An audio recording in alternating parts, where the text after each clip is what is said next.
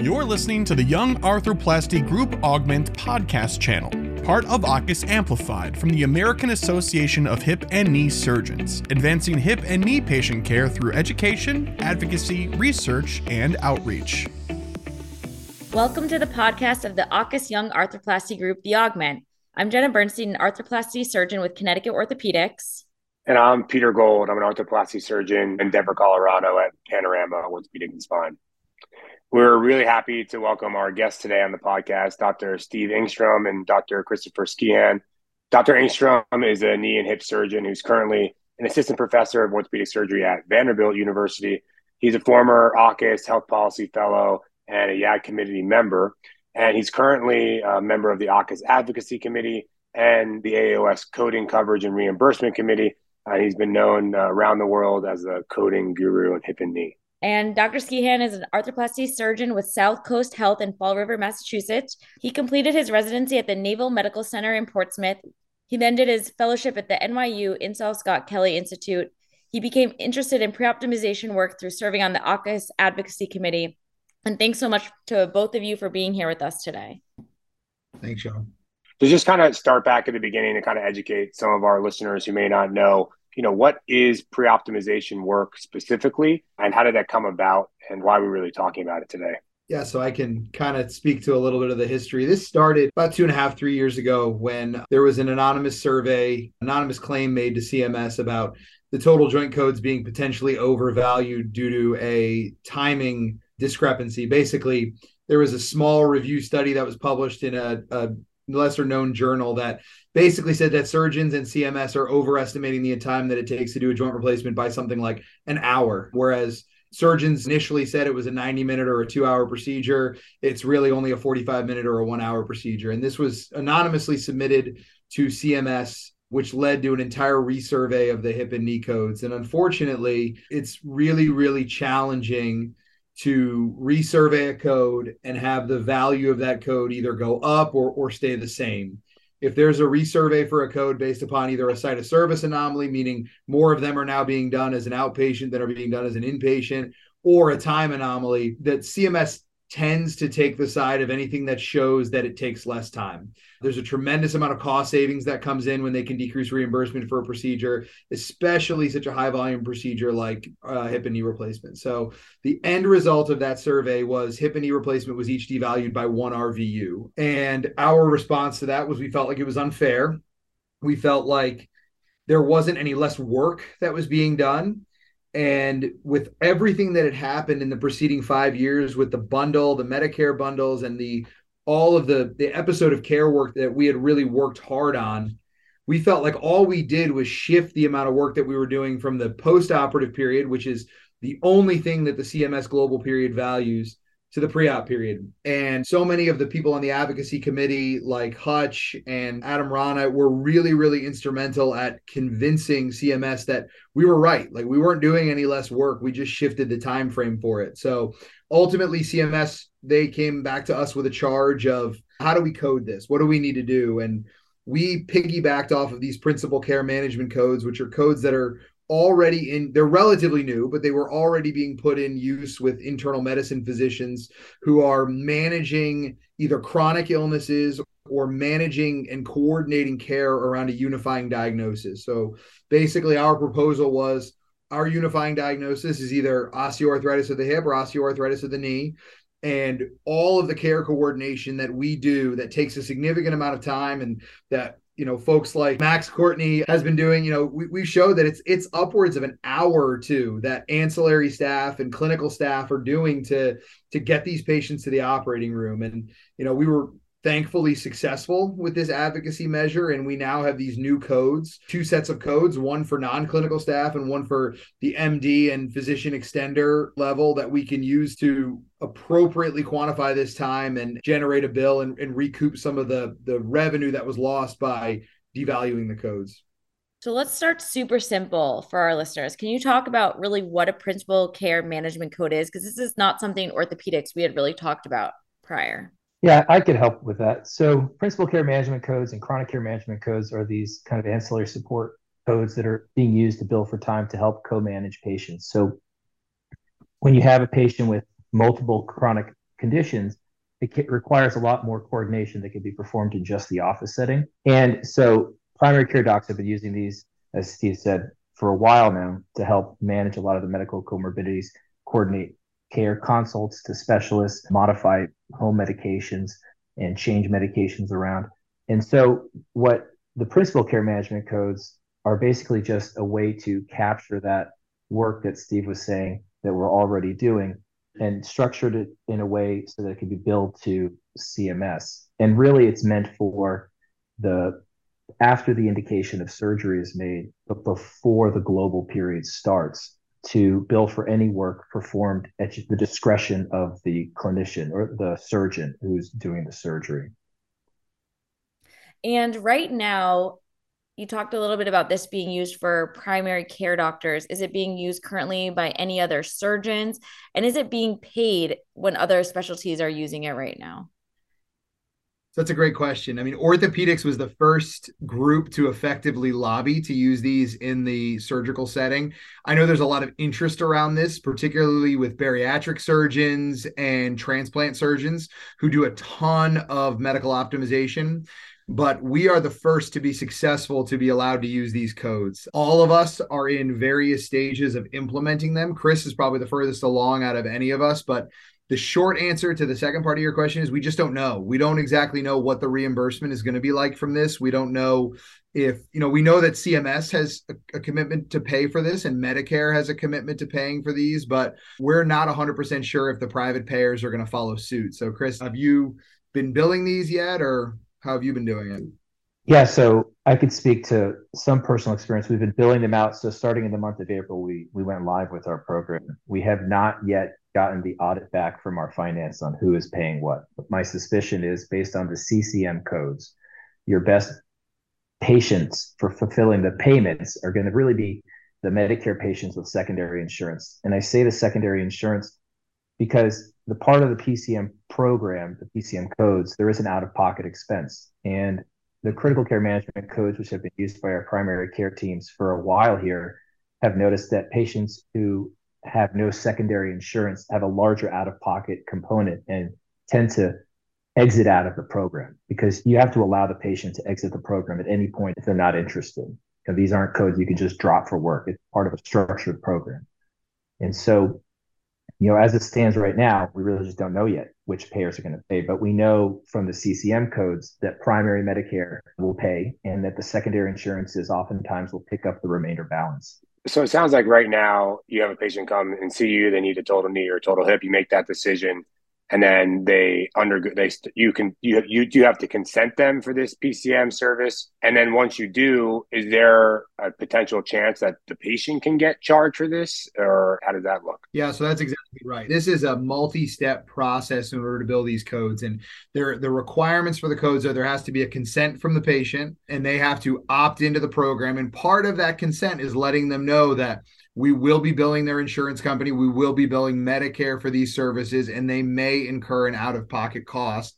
And what our approach has been is sort of been this is part of getting a joint replacement. You know what I mean? There is a lot of work that gets done, and we have to medically optimize you for surgery and we have a lot of staff and, and, that commits a lot of time to this so this is part of getting a joint replacement and people who opt out will tend to opt out and we're not going to we're not going to deny care to those people. We're going to continue, you know, taking good care of them and performing their joint replacements. But we've not been met with a ton of resistance at this point because people understand that this is work that gets done and it needs to be done. The other requirement is there has to be a plan of care. So for us, this is relatively easy. This this is a lot harder with the chronic care management codes, but for us, it's you have to have a unifying diagnosis, which is osteoarthritis of the hip or the knee, and then you have to have a care plan. And for most centers that do a lot of joint replacements, they have a standardized protocol of preoperative teaching and discussions regarding DME and physical therapy and discharge plan and family support. That all falls into the principal care plan of care.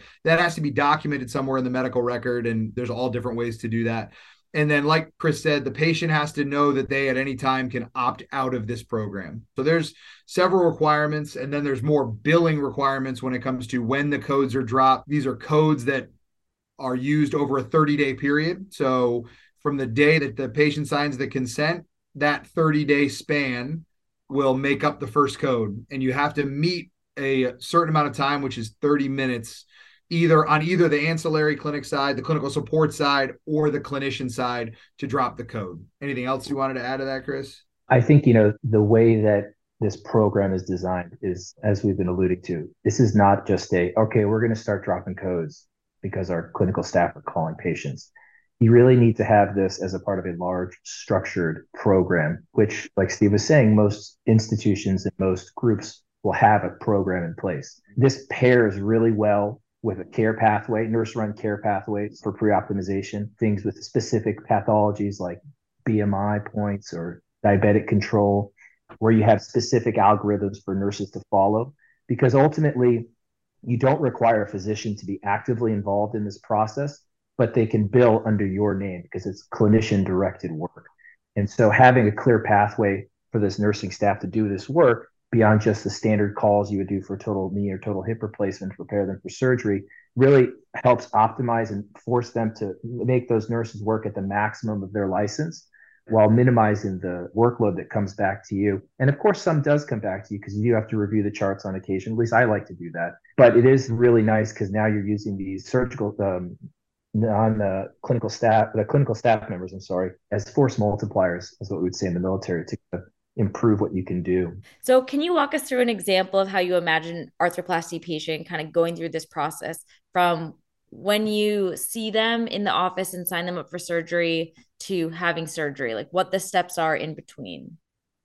So, we had a pretty straightforward pathway before we started with PCM, and that was there was an initial phone call. So, just to back up, we have care navigators that are nurses that had been in place well before this as a part of our Joint Commission advanced accreditation. We felt those were required to help get that accreditation. And so they would make an initial call after you indicated the patient. So you would see the patient in the office, you'd indicate them, and then you would CC the chart to the care navigator. The care navigator would have a scripted intake where we would do an inpatient outpatient criteria screening and, and coaches and determining who your, your perioperative plan is and discharge plan. And then the navigators wouldn't really call the patient until about six weeks before the surgery to kind of start the joint replacement class, make sure the PAT testing was done, basically kind of button everything up and get it ready for surgery. That's where you would catch any kind of like, yeah, they didn't get their cardiac consult, that kind of stuff. So to prevent late cancellations.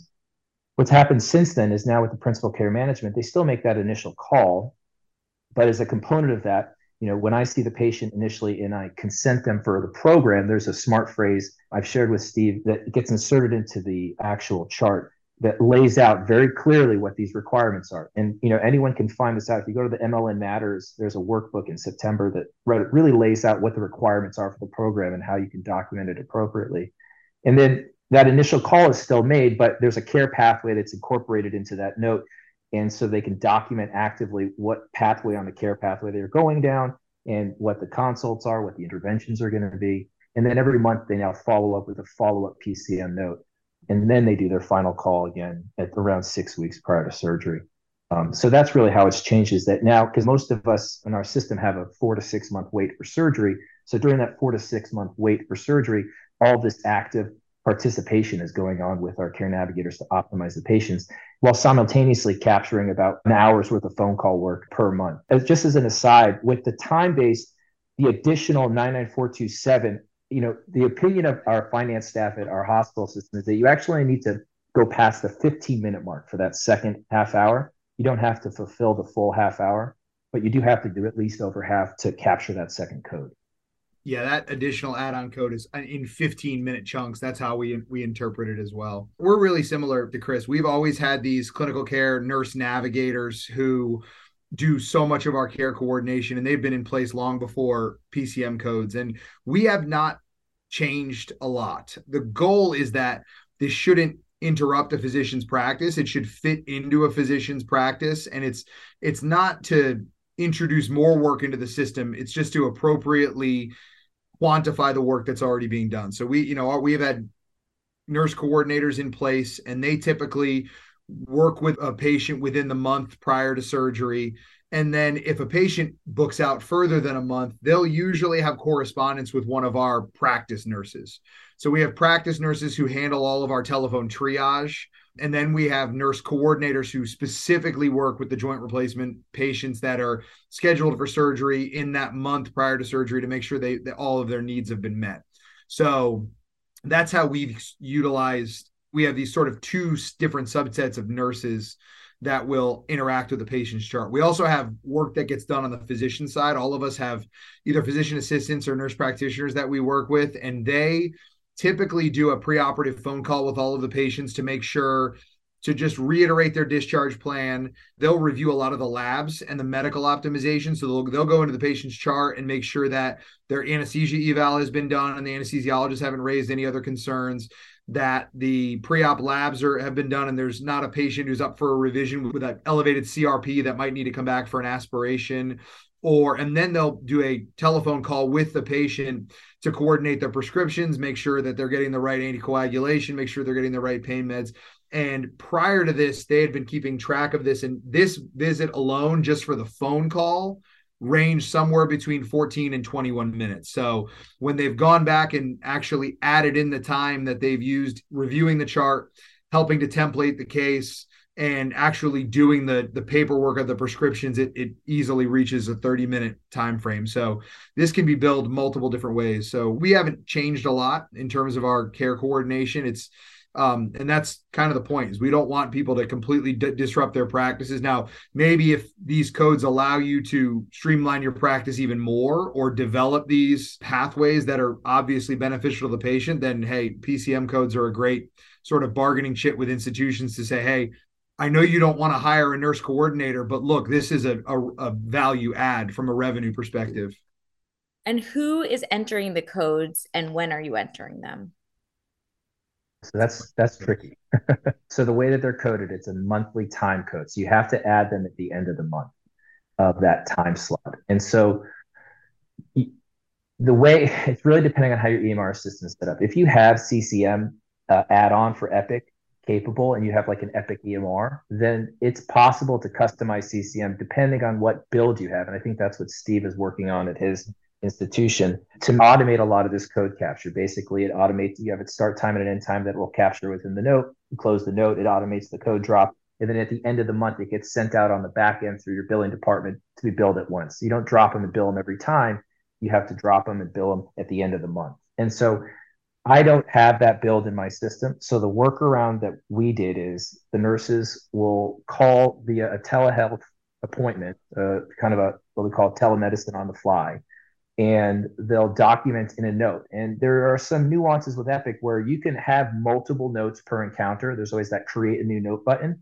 So every call they make in that month, they'll create a note and close the note, but they won't sign the encounter. And then at the end of the month, they just they get a there's a reminder for them. The billing office will say, "Hey, you have open encounters at the end of the month," and they'll close out those notes and they'll just manually add up the time and drop the code. It's a little more time intensive. It's a little more bootstrap but for a smaller practice that I'm a part of, we only have four arthroplasty surgeons that we're going to be rolling this out to. You can do it. It's just not the most efficient way to do it.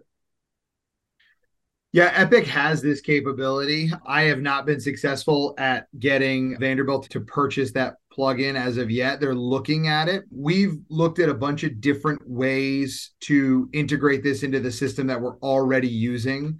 It's really not that hard if you have the ability, if you already have an encounter or an episode of care that's set up that your nurses document into right now we're doing everything as separate communications within the chart so we're we're just kind of we're developing an episode of care where still somebody has to add up the time and drop the code at the end of the month and we're going back and forth on the best way to do that. It's been a little bit of a slower slower build here at a large academic center. There's a lot more hurdles to jump through, but the goal is that by doing this at Vanderbilt it's something we can easily apply to the litany of other institutions that have Epic out there. So, what is AAHKS doing right now to put this together for all of the membership and kind of share this information once you guys, who are the experts, figure out how to make it work? So we're working with some of the health policy fellows, and you know, Chris and I are, are kind of doing this from different practice models. You know, um, and I think the end goal is that by fall AAHKS meeting, we have significant data from a variety of different practice models that we can present at the, the larger meeting to sort of say, this is how we've done it. This is what our success rate has been. This is who's paying for it. This is how much they're paying for it. And really, what we want to collect is, you know, the number of RVUs billed, the collections per RVU, so that we can say, you know, are, are we really recouping the value that we hope to be recouping from these codes? Uh, you know that I can't impress upon the listeners enough the scalability of this program and the value added to your institution. So you know when you're talking to administrators, nobody really wants to know how much something costs, but the hope is by fall we'll have some real data to present to really give some ammunition to surgeons to take back to either their practice mm-hmm. or their institutions to say, hey, listen, you know, these nurse navigators that you have that you're paying a salary to that are just doing the necessary work, but not actually, they're just a cost center, can now really be a profit center for the institution or the practice. And just from a scalability perspective, we are a medium sized uh, healthcare system in southeastern Massachusetts. Our primary care docs, there's about 3,000 patients enrolled in the CCM managed by 17 LPNs.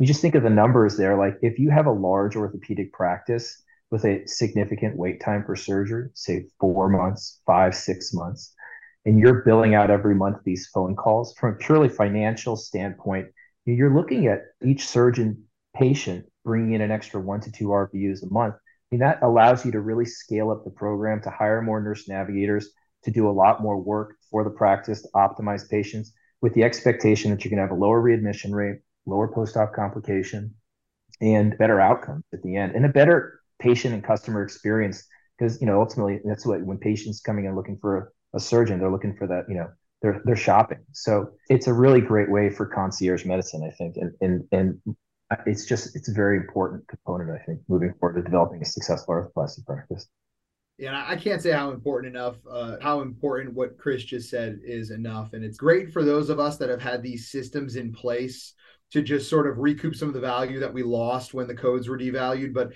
it's even more valuable for surgeons who are trying to make a case to hire a nurse or to hire a nurse coordinator when every hospital right now is feeling the effects of the increased labor costs. I mean, the travelers and the labor costs are so high that hospitals really don't don't want to hire any ancillary staff that they don't absolutely have to and by being able to go to administrations and say, this is the amount of money that we can expect to collect per patient, per episode of care, that will greatly help offset, not only offset the cost of this additional labor, but also provide a much better experience for our patients with a lower complication rate and a lower readmission rate. I mean, it really should help make the case for those surgeons out there that are struggling to get the support they need in these really crazy times or anything else you guys think the listener should know or you want to add?